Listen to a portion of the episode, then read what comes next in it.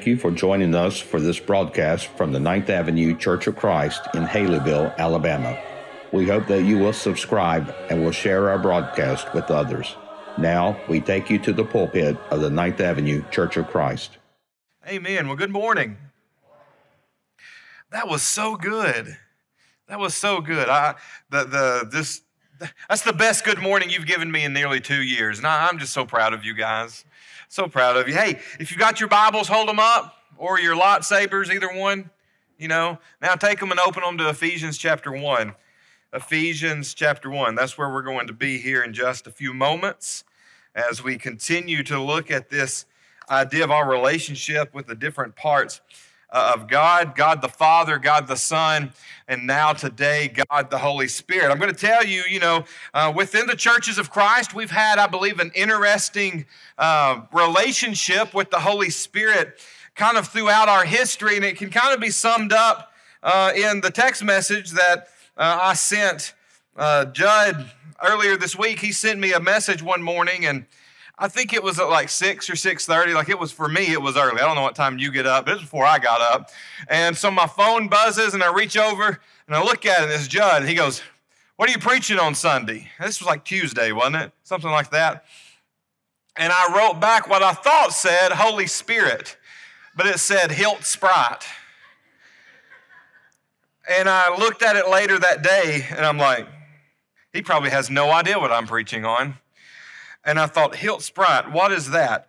And that thought, what is that, I think sums up a lot of people's thoughts on the Holy Spirit within our fellowship. When we begin to talk about the Holy Spirit and the Holy Spirit being part of God and and and and someone that God uh, Jesus promises, "Hey, look, I'm going to send my spirit to you." A lot of times that's our response. Well, what exactly is that? What does it mean? The Holy Spirit's going to indwell in us. Well, what does that mean? What what is this third part of God? You see, I think a lot of times, I think a lot of times we think we think that we can put God in a box we can understand God. This is my God understanding box.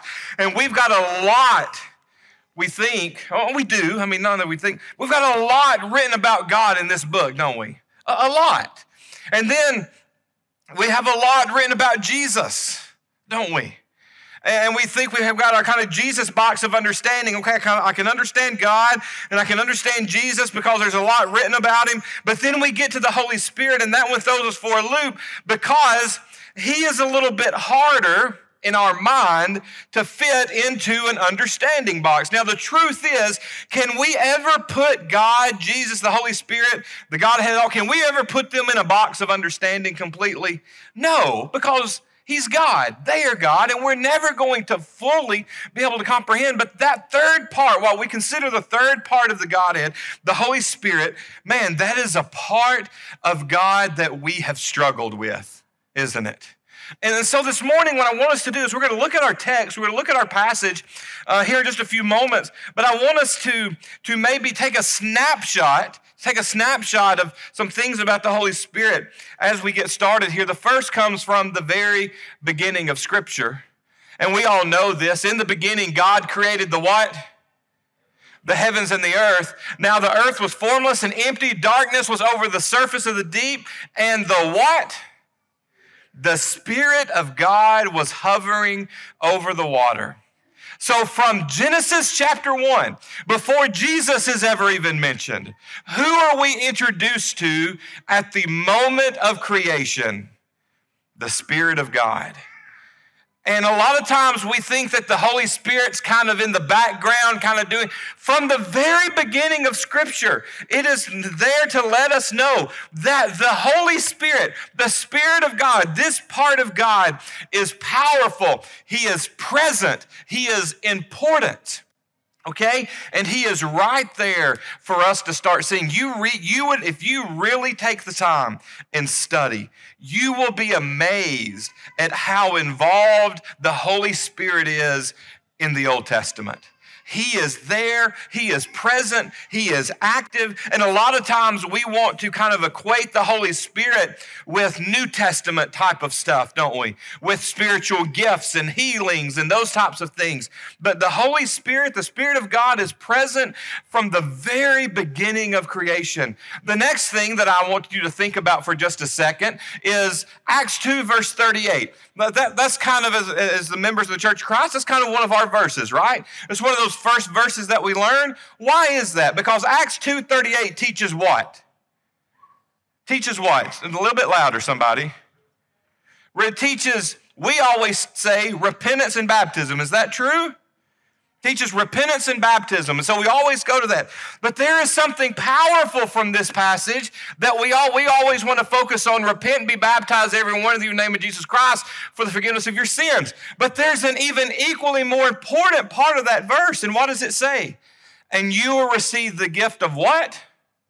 The Holy Spirit. You see, at our baptism, it's not just forgiveness that we receive, it's the promised Holy Spirit. And some people like to say, well, but that was just a promise for then and there. But if you keep reading verses 39 and 40, Peter's going to go on and say, this is promises for you, for the generation to come, the next generation to come, and all those generations that are far off.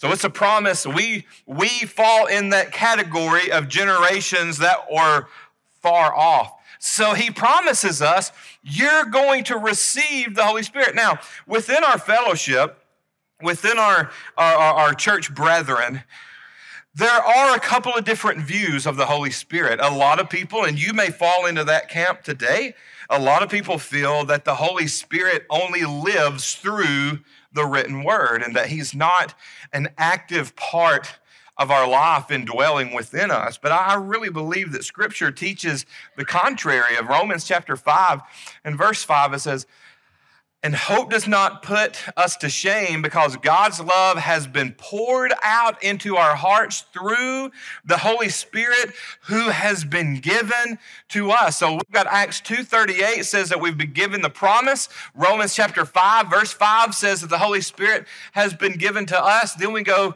to 8 verse 1 or verse 11. Let me back up, get ahead of myself here. And if the spirit of him who raised Jesus from the dead is what? Living in you, he who raised Christ from the dead will also give life to your mortal bodies because of his spirit who lives in you. And I love the power of this verse because what, what does it take to bring life to something that is dead? Do you have that power to bring life to something that is dead? None of us have that power, do we? None of us have that ability. But this passage says that the what raised Jesus from the dead was the power of what? The what?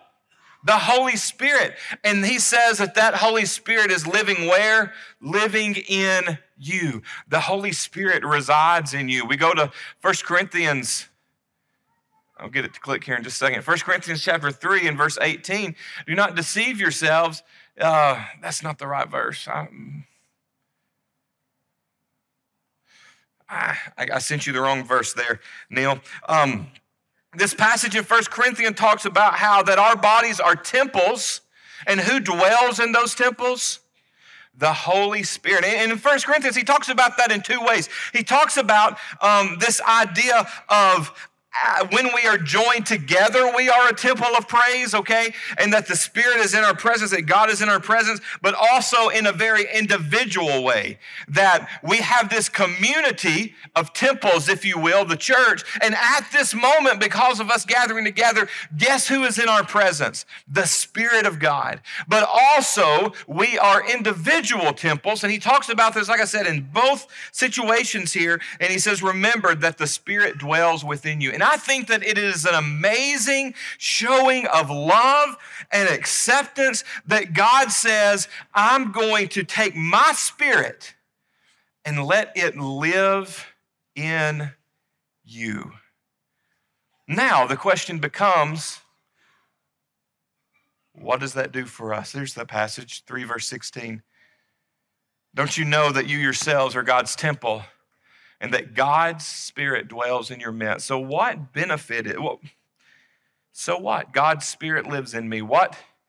does that mean? What's the benefit? Like I said, last, the first week, the first week we talked about the benefit of our relationship with God the Father and the fact that we had been chosen. We're God's favorite. He adopted us into his family. Last week, we talked about the relationship from the aspect of we, Jesus has redeemed us. He's bought us back from sin. And so, with that same thing, we're going to look today at some ideas of, of what's the benefit of this relationship. If I'm going to have the Holy Spirit living in me, there has to be a benefit to it. God wouldn't just give it to me if there wasn't something that benefited my life. So we go to our text today. I mean, new, new batteries. Okay, take your Bibles, Ephesians chapter 1, verses 13 and 14. Let's read this passage together, then let's break it down let's talk about it. And you also were included in Christ when you heard the message of the truth, of truth, the gospel of your salvation when you believed, you were marked in him with the seal, the promised Holy Spirit who is a deposit guaranteeing our inheritance until the redemption of those who are God's possession to the praise of his glory. All right, let's back up and let's begin to break this down. The first thing, and we're, th- this whole section is kind of centered around the Holy Spirit, but there's some other things I want to talk about to you about as we get to that spot. The first thing he says, and you also were included in Christ. And, and I think that's a powerful thing for us, for us to remember that there was a time in the, in the history, if you will, of God and his relationship with man that only one group of people were God's chosen people there at a certain time. Who were they? The Jews, the people of Israel. Great story of the Old Testament, beautiful story of the Old Testament. And there was a time that if you weren't in that kind of group, that you were not really chosen of God. You were on the outside looking in in many situations and in many cases. But here, as Christ has come and, and the church now is mainly made up of Gentiles or non Jewish people. And we kind of forget that it's a big deal that God said, I'm going to include you that God said, I'm going to make you a part of this family. I'm going to adopt you into this. And the, the way that the Holy Spirit ties into that is when, uh, especially when you think about the time of Jesus and, and the heyday of, of, of this kind of part of the story of, of the Bible, is when God's people were the Jewish people, where did God dwell? In the what? In the temple, in the tabernacle. But he dwelt in their presence. They could go outside in Jerusalem and they could look up onto the Temple Mount and they could see the temple, especially in the day of Jesus, as the Roman government had come in and had just made this temple this majestic looking building. And, and it had gold, you know, pieces around it and, and it just it just glimmered in the sun. Josephus said that it was a sight to be seen when the sun beamed down upon it and, and you could just see it for miles and miles. It was a, a beautiful sight. But you could look at that place and you could go god is right there. God is right there. And there was a sense of pride in that. And now, as we've read from First Corinthians, now that we're chosen, now that we've been brought into the family as Gentiles, we can look at ourselves and we can say, hey, I'm included. And the reason that I know that I'm included is because where does God live? He lives in me. I want you to say that with me this morning. Say, He lives in me. Say it. He lives in me. And I, I, want you to understand the power of that and the importance of that because no other, no other religion in the world teaches that type of power from their God, from their leader. God says, I'm going to give you part of who I am. I'm going to include you in the most inclusive fashion. And it is, and it is such a powerful thing to think about. There's another thing that I want you to think about with me from this verse before we get to the Holy Spirit stuff, and that comes in this next phrase.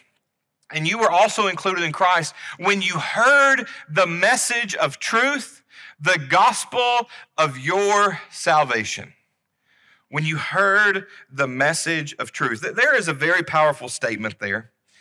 And, and that is that that idea is, is so true that before, before God can do his work, okay? Before God can do his work, before Jesus can do his work, before the Holy Spirit can really do his work, do you know what has to happen? You have to hear the gospel. You have to hear the gospel. Now, um, where do you hear the gospel? Where do you hear the gospel? Think about that question for a moment. Where do you hear the gospel? How many of you, when you hear that question, the, the, the, the immediate answer that comes to mind is you hear the gospel at church?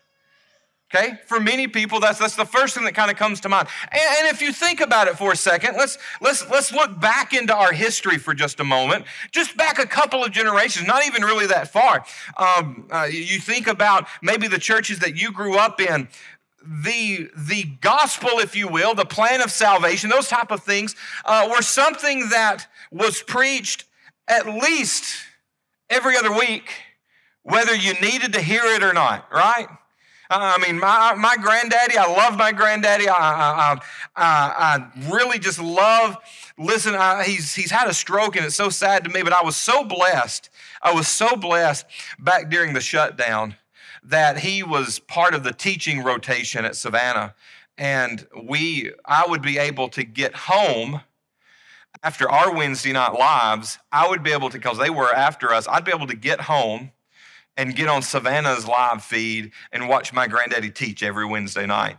And he, he preached for over 60 years and I mean was still in full-time ministry at Savannah. I just even even at, at 80 years old, I just hung on every word that he would teach. I just loved listening to him.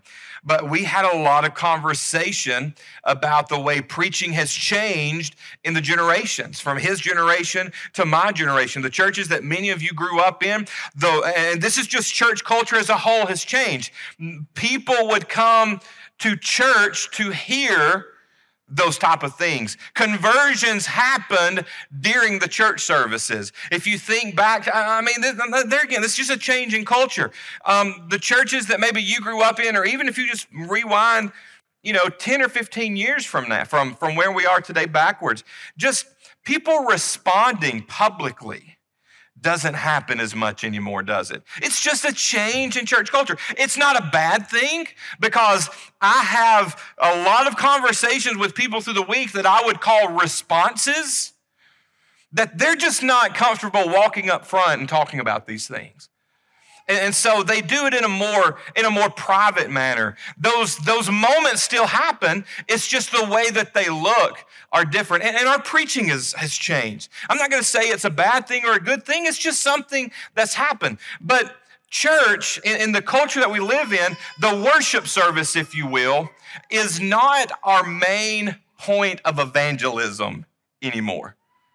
Okay, it's not our main point of evangelism anymore. People are not coming to our worship service to be evangelized like they were 20 years ago, 25 years ago, 30 years ago. Culture has changed. So, let's go back to this idea. If people are going to hear the gospel, and they're not coming to the worship service to hear this anymore, world culture has changed, then what does that mean? That means it is so much more important for you to be able to defend your faith, share your faith, share the gospel so that people can hear the message of truth and the gospel of salvation. Because, like I said, culture changed. They're not coming here to get that anymore. It's just the way it is. And so it's so important that you become that light that shines and shows the world this message. Paul puts it this way. I want you to go, um, this isn't on the screen because I want you to see this in your Bible. Go to Romans chapter 10. And if you don't have, some of you are going to have it underlined. If you don't have it underlined, I want you to underline this in your Bible. Romans chapter 10. How can, how then can they call on the one they have not believed in? How can they believe in the one of whom they have not heard? How can they hear without someone preaching to them? How can they? Without what? What's that last phrase? Without someone what? Preaching to them. Now, that word preach really it hangs us up a little bit. Okay, it hangs us. It's a church word. You know, I'm going to make a dictionary of church words one day. Um, but we associate preaching with what? What I'm doing right now, right? We associate preaching with what I'm doing right now. But that's not what he's talking about. He's talking about the idea of someone sharing that news with them. The point of what Paul is saying there in Romans is how are these people going to hear the message of the truth and the gospel of their salvation unless someone does what? Talks to them. Talks to them. Um, where's Opie? How many people we have here this morning, Opie? One, three, three. 133 people here in the auditorium this morning. Now, we can take off a few of those for, for being kids or whatnot, but let me ask you a question. How many people do you think that I have contact with every week? How many people do you think I have contact with every week that I would have the opportunity to share the gospel with? You know, to be honest with you, it's not as large as you think. Jonathan can, can attest to this. Most of our interaction, Jonathan, through the week is with what? Church members, right? People who are already saved. just the nature of our job, the nature of what we do. Most of our interaction with people every week is with church members, people who are already saved. 133 of you, minus two. The rest of you interact with so many more non church members than your two ministers do day in and day out. Just think about the reach that we have as a congregation of people, of believers, to spread this message and the importance that it is for you to share your faith with other people. You see, I know that for some of you that scares you. Some of you, you know, we can, we, I've heard, you know, what if I don't know the answers? I don't study enough. 148 is what it says. 148 of us. All right. But what if we took that serious? What if we understood the power of being chosen by God? The power of, of, well, what if we let the power of being redeemed by Jesus be so massive in our life? And the fact that he gives us his Holy Spirit, and we want other people to have that as well. What if we took that so serious that we made sure I'm going to share this message? I'm going to share this message. Because if we don't share this message, then hey, I've got the Holy Spirit, but I've not done anything to share it with other people, to let them experience it, to let them have it. And then we just kind of become keepers of the fish tank instead of fishers and fishermen of men.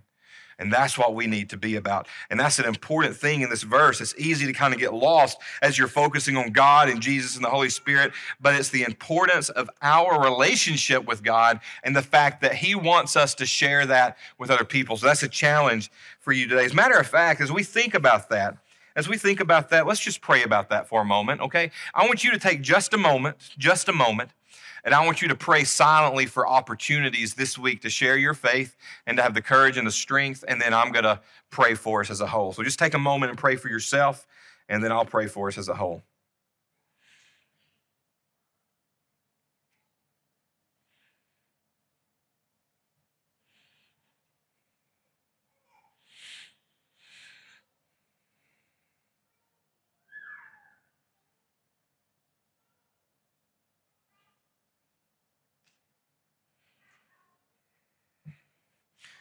God, we just thank you for this powerful passage today, for the challenge of this passage on a very personal level. And God, I just pray that, that you will open doors for each and every one of us this week to give us the opportunity to, to share our faith, to let our light shine, to not be afraid of sharing the good news because it is good, God. It is so good. And, and, and it's so easy to just keep it to ourselves and to let our fear overcome us, to let our, our what we perceive as shortcomings in our faith hold us back. And God, I just pray that you remove those barriers this week and just let us talk about you to other people. It doesn't have to be in depth Bible study. As a matter of fact, God, we know that most Bible conversations about you, most spiritual conversations can start without book chapters and verses, but simply just talking about our lives and how you've blessed each and every one of us and how you've helped us overcome. Help us to just have those conversations when they come our way, God. Help us to be a church that shares the good news and the hope of salvation with everyone in this community. It's in your son's name we pray. Amen. All right. Let's move on to the Holy Spirit. What are the benefits of the Holy Spirit as we get to this next part? He starts out, he says, When you believed, you were marked in him with a seal, the promised Holy Spirit. This ties us all the way back to Acts chapter 2 and verse 38. When those people believed, what did they do?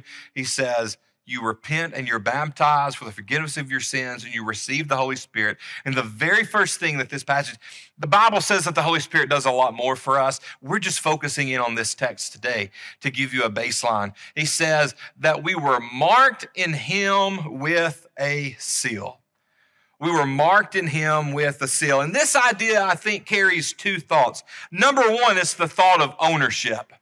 It's the thought of ownership. Um, during the days of Jesus and even during the early days of, of, of our country, and, and they may still do it today, um, but when you have cattle or different things like that, and you wanted to make sure that everybody knew that those were your cows, what would you do with them? With a hot iron. You brand them. You'd put your seal on those things.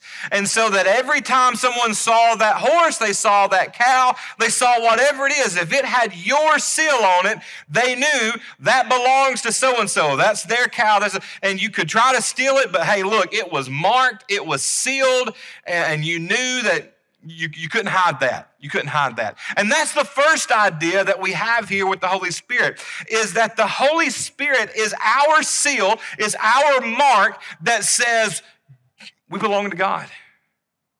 We belong to God. We don't belong to this earth anymore. We don't belong to Satan. As a matter of fact, if you're following with us, I told you Wednesday night that um, in I think where were we? Around chapter 12 chapter 13 we talk about the mark of the beast. And in the very next chapter talks about those being sealed with the name of God this is a reference back to the Holy Spirit. It's, you know, these people over here were sealed with, with seals of the Roman Empire, okay? And they said, this is who we follow, this is what we do, this is the direction we're going. But he said, there's going to be some of you who have my name, who are sealed by me, who follow me. And people knew that they were Christians because they were sealed with the Holy Spirit. And that, and that Holy Spirit just came out in their lives. And when people saw that, they realized, hey, there's something different about these people. They follow something different and greater and higher. So the first idea here is that we are marked, we are sealed, okay? The next idea behind the idea of seal is a promise of delivery. It's a promise of delivery. I want you to think about your mail for just a moment. When you when you mail a package, what do you have to have on your package for it to go somewhere? A what? A stamp. And then, even beyond that, the Postal Service has to have another stamp of some sort that says this is where it was from, you know, this is where it was from, this is where it was going. There are seals on those packages, and when they put those seals on those packages, you are guaranteed what? It guarantees the what? The delivery of those packages. And, and, and not just delivery, but delivery intact. And we have this seal of the Holy Spirit that comes upon us, that it is the Holy Spirit's job to work within us, to help us grow, to help us mature, so that He can then on the day of judgment deliver us intact to God. Not marred by sin, not covered by the stains of the world, but holy and perfect. Now you may think, I can't be holy and perfect. You can when the Spirit of God dwells within you on a spiritual level before God. But he says, Look, I'm marking you. You're mine. You belong to me now. And also, it promises that I'm going to be delivered to God in the best state possible. But let's move on and think about something else for just a moment. He also says, who is a deposit guaranteeing our inheritance until the redemption of those who are God's possession to the praise of his glory. You know, one of the things that we've struggled with, there's a phrase that we've struggled with in the churches of Christ for a long, long time, and it's once saved, always saved. Once saved, always saved. A lot of times we are more along the lines of once saved, always in doubt. You know, we're always like, if you do this, you're going to lose your salvation. If you can't do this, you lose. You know, we're more focused on on what could make us lose our salvation than the assurance that, listen, once I am saved by God, I can live my life in a way, in a godly way, walking in step with the Spirit, and I can know for sure that I am always saved. Do you believe that this morning? That as long as you walk in the fellowship with God, as long as you walk in the light, as He is in the light, you have fellowship with Him. You can know for a fact today that you are saved and that you can always be saved. There doesn't need to be any doubt in your mind if you're walking in the Spirit. And that's what He says here. He says that our Holy Spirit is a deposit guaranteeing our inheritance. What is our inheritance? Is it in this world? What is our inheritance? It's on the other side of eternity, it's on the other side of our death. And he says, Hey, look, the Holy Spirit is here as a deposit, guaranteeing you that's where you're going. Now, here's what we've done with that deposit many times. Um, when you buy a house, what do you have to put down? A down payment, okay? Let's say I'm buying Judd's house and I'm going to give Judd a down payment on his house. Let's say I give Judd a $10,000 check today to buy his house. Judd's like, I'd take it. Okay. And then I'm going to make payments and the rest. I give Judd $10,000 check, a deposit on this house. And what if Judd keeps that $10,000 check in his pocket for the next 20 years? Does Judd have $10,000? This is yes. This is no. This is I have no clue. Would Judd have $10,000 if he had a $10,000 check in his pocket? Technically, yes, right, sin? But if he keeps that check in his pocket, is it benefiting him at all? Not at all. And we've done that with the Holy Spirit sometimes. God gives us this deposit guaranteeing our inheritance. We take out our wallet and we put that check in there, we fold it up, we put it in our pocket, and we go on and we don't ever truly live in the Spirit. We don't walk in the Spirit. We don't fellowship with the Spirit. We struggle with that. But he says here, you can know that that deposit is guaranteed. And Paul uses those phrases walk in the Spirit, walk in step with the Spirit, that as long as we're walking that way, hey, we're going to be okay. Now, does Paul also say in First Thessalonians, don't put out the Spirit's fire? Yeah, he does. He says, don't put it out because then you're going to be in trouble. But as long as you let that fire burn, as long as you walk in those steps, I have a guarantee of my inheritance. That should make me feel good. That should encourage me. That should make me feel that I have this special relationship with God, and it should bring my level of life up not down. I should find hope in that. I should find encouragement in that. And that comes from our relationship with the Holy Spirit. Can you say amen to that this morning? Okay, well, thank you, Judd. What about the rest of you? Can you say amen to that this morning? That's not as good as your good morning, but we'll get there. We'll get there. Listen, there's a lot of things that we could talk about this morning about the Holy Spirit. There's one thing that I read so many years ago that I want to leave you with. And then we're going to read this whole section in its entirety as we close. But this one preacher I read one time, he put it like this because we struggle with what does the Holy Spirit do and not do. And as you think about it, I love this illustration. He says, The Holy Spirit's distinctive role is to fulfill what we may call a floodlight ministry in relationship to our Lord Jesus Christ. When floodlight, when floodlight, when floodlighting is well done, the floodlights are placed so that you don't see them. In fact, you're not supposed to see where the light is coming from. What you are meant to see is just the building on which the floodlights are trained. The instant effect is to make it visible when otherwise it would not be seen for the darkness, to maximize its uh, dignity by throwing all its details into relief so that you can see the property. This perfectly illustrates the role of the Holy Spirit in the new covenant. He is, so to speak, the hidden floodlight shining on the Savior. The Holy Spirit's role, and if you look throughout the story of the New Testament, the Holy Spirit's role, outside of this individual role that we have with Him, is to always shine a light on Jesus. So if we're living our life in step with the Spirit, we're going to live a life, as we sang just before this sermon, that Jesus is going to shine in. Jesus is going to be the most important. Jesus is going to be radiant. Jesus is going to be the focal point of everything. As we close this morning, I want you to stand up with me.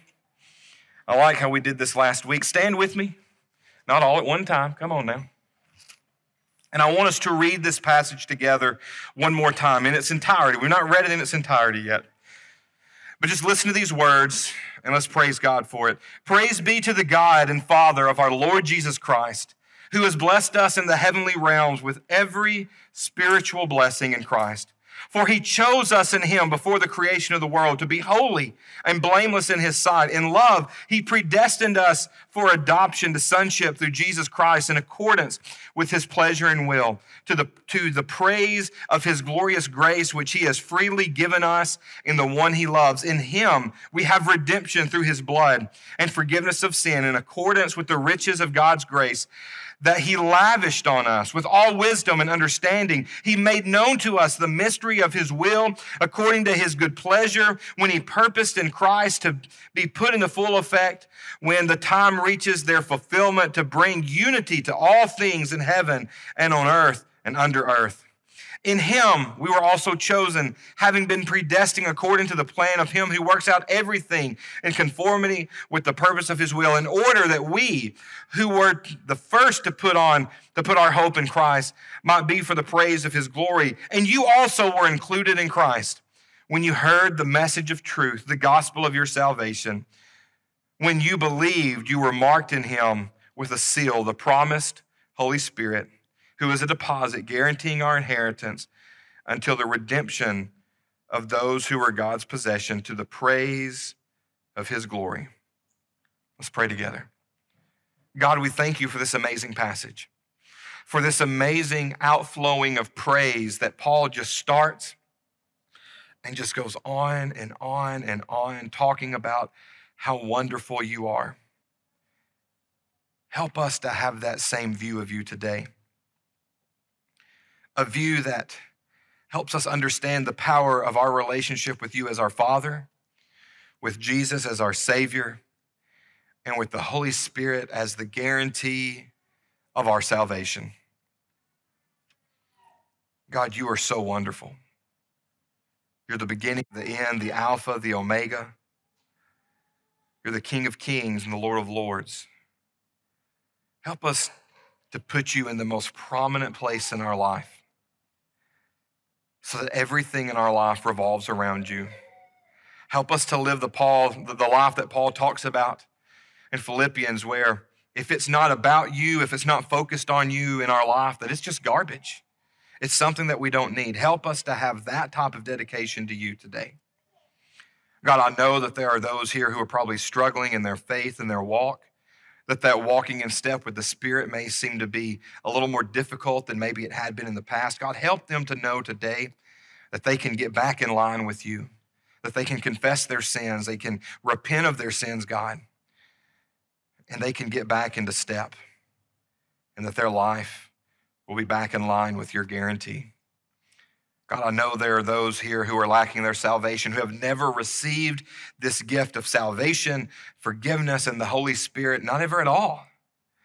And God, today, help them know that their life is empty, that their life is not to the fullest, and ultimately, God, that their life is leading them to hell. As hard as that is to, to rationalize and say, God, without you, that is the direction that we live. Convict them this morning, God, to change convict them to want this salvation, this freedom from their sin, to be chosen by you. Just prick their hearts, God. Thank you for Jesus and his sacrifice. Thank you for the Holy Spirit and his guarantee. Thank you for you as our Father and for choosing us. It's in your Son's name we pray. Amen.